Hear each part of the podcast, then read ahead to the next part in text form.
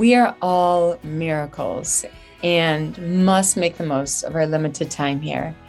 Each of us have these unique gifts to contribute to the world, and it's our job to develop these gifts and give them away.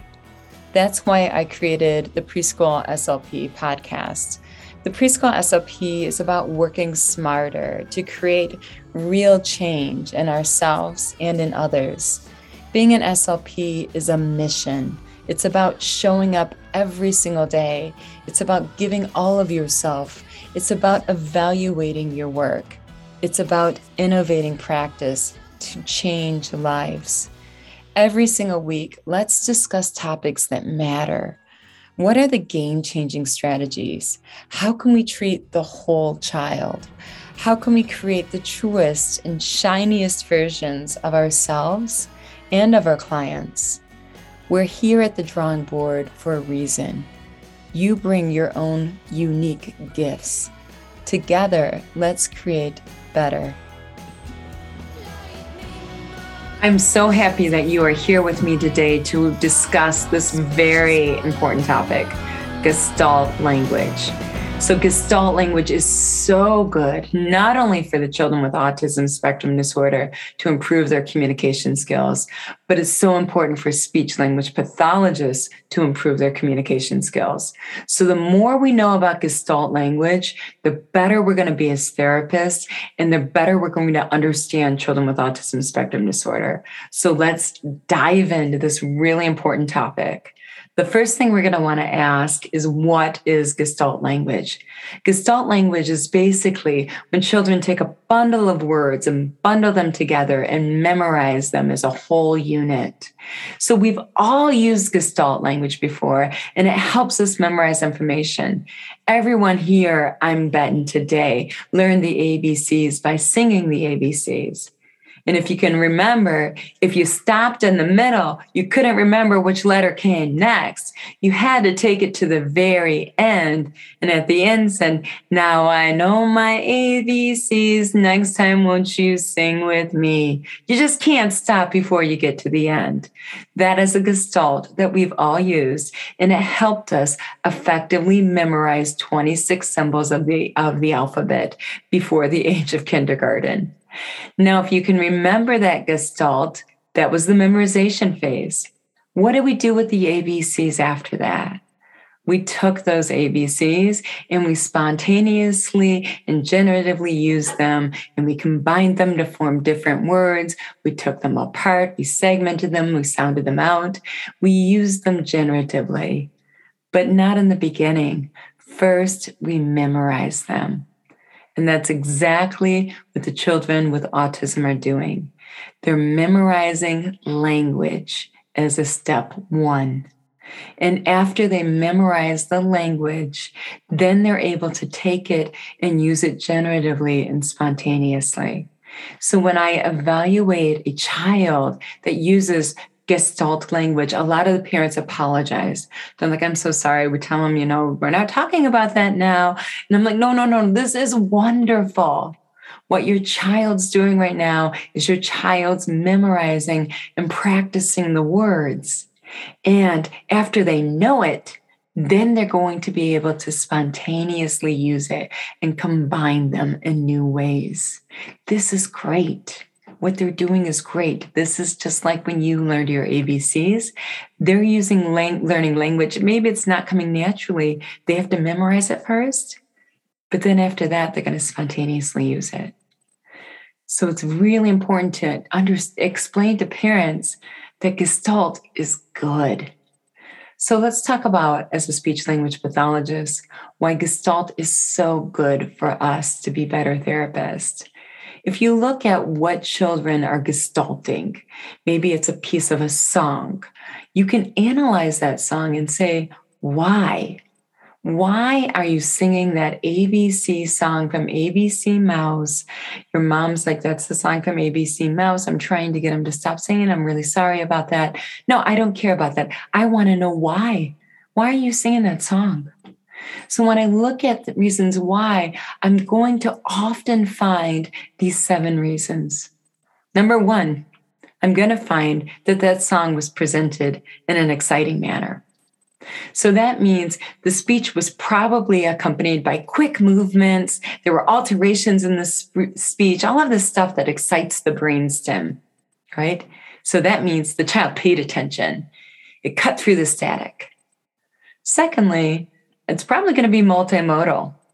They probably not only heard the words, but they saw visuals with it and movement with it. So it was multimodal forms of information they got in. Third, they probably heard it repeatedly, not just one time.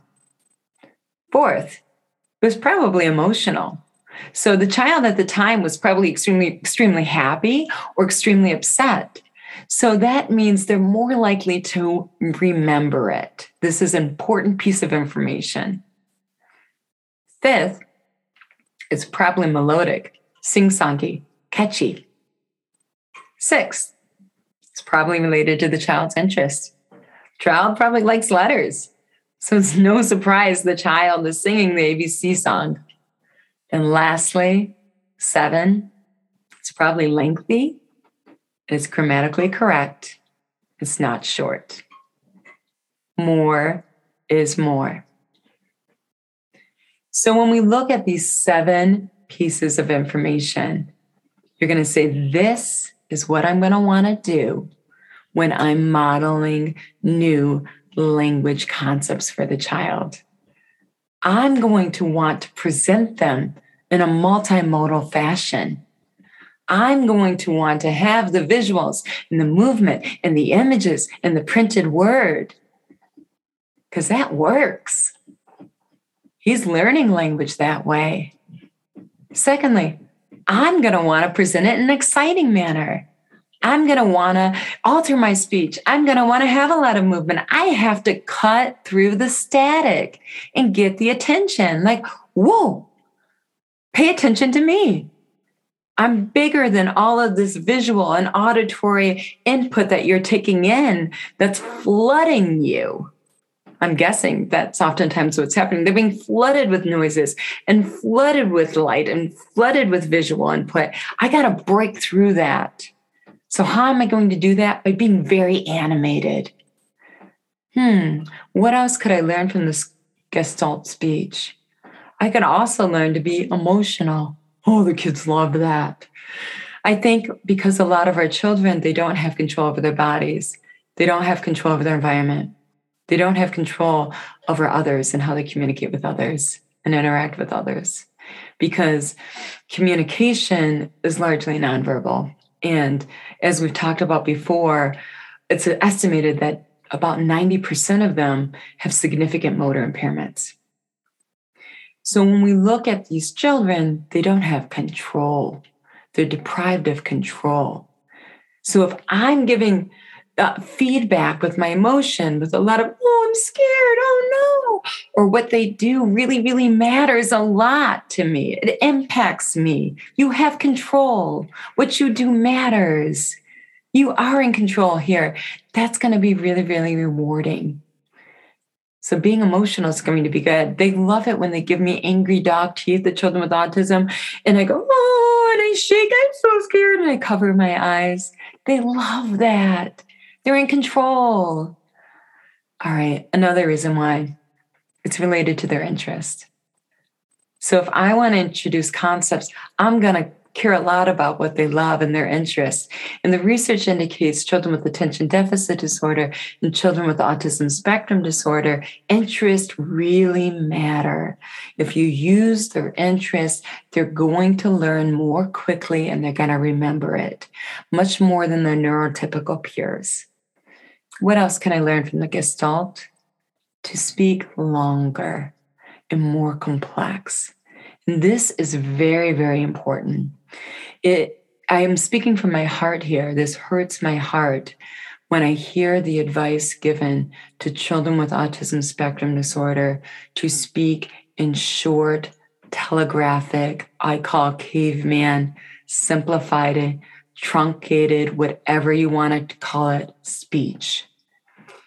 This is not how children with autism spectrum disorder learn look at their speech, look at their gestalts, look at how long they are and how complex they are and how melodic they are.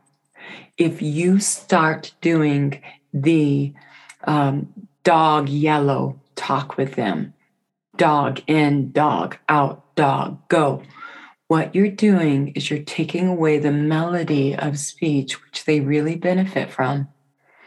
But even more than that, you're making it short. And when you make it short for a child with auditory perception difficulties, or a child that also is likely to have difficulties orienting their attention, sustaining their attention, shifting their attention, they missed it. Do not, I beg of you, there's absolutely no research to support this line of thinking. And it's detrimental to children with autism spectrum disorder to give them short utterances. Do not do it. Do not give them non grammatical short utterances. So don't do it because when you do that, you are going you're you're doing what you're thinking this is what would be beneficial for a child who's neurotypical. These children are neurodiverse.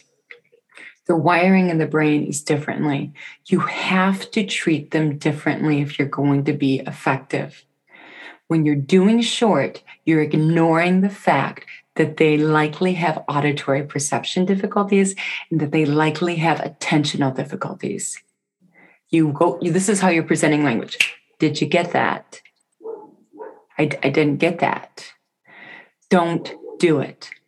So this is just based on their their disorder based on what we know about them and what their challenges are but the research from vanderbilt the latest research the largest number of children has also found not only is short less beneficial but longer more grammatically complex more diverse vocabulary is correlated to better language outcomes.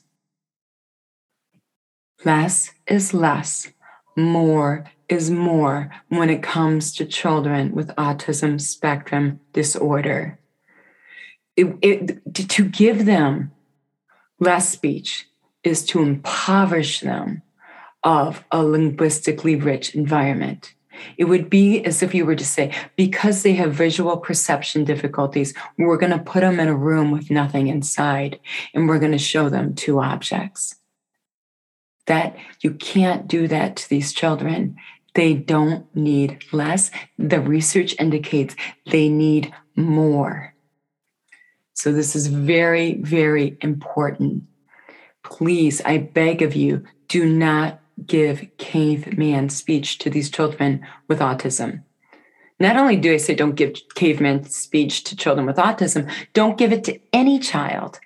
After seven months of age, after infancy, infancy, there's no reason why you shouldn't be speaking in sentences with children. Longer is better. Grammatically correct is better. Okay. So follow the research and also follow the child. The child is showing you I get longer. Okay. All right. The next thing we're going to look at here is what can we learn from as, we as we take this down gestalt language as a takeaway we're going to talk about this the two takeaways we have is this one children with autism spectrum disorder use gestalt speech as a means of memorizing language it's an important first step, and it's one that we really want to encourage. Secondly, we need to take notes. Pay attention to the Gestalt speech. And what is it that the Gestalt speech, what are the characteristics of it that is resulting in the child remembering the speech because we want to adopt these characteristics as speech language pathologists so that we can be more effective at teaching children with autism spectrum disorder. We have to remember these children have a neurodiverse brain, so they require a neurodiverse approach to be effective. But these children are our professors. They are showing us pay attention to the kids, exactly what we need to do. So, thank you so much for joining me today on this extremely important topic. I want you to take this knowledge, I want you to go out in the world, and I want you to go and make it a better place, one child at a time, by creating change today for better tomorrows.